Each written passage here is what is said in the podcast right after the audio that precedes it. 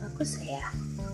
Semua orang beranggapan bahwa aku multibakat, memiliki jaringan luas, cerdas, dan mapan.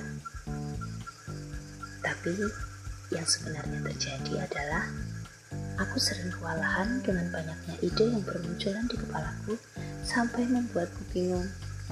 Banyak rencana yang masih setengah jalan, lalu kutunda. Pikir, aku butuh pencerahan.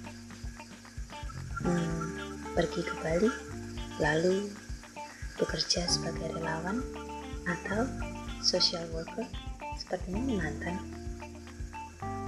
Tapi, apakah menjadi relawan bisa disebut pekerjaan?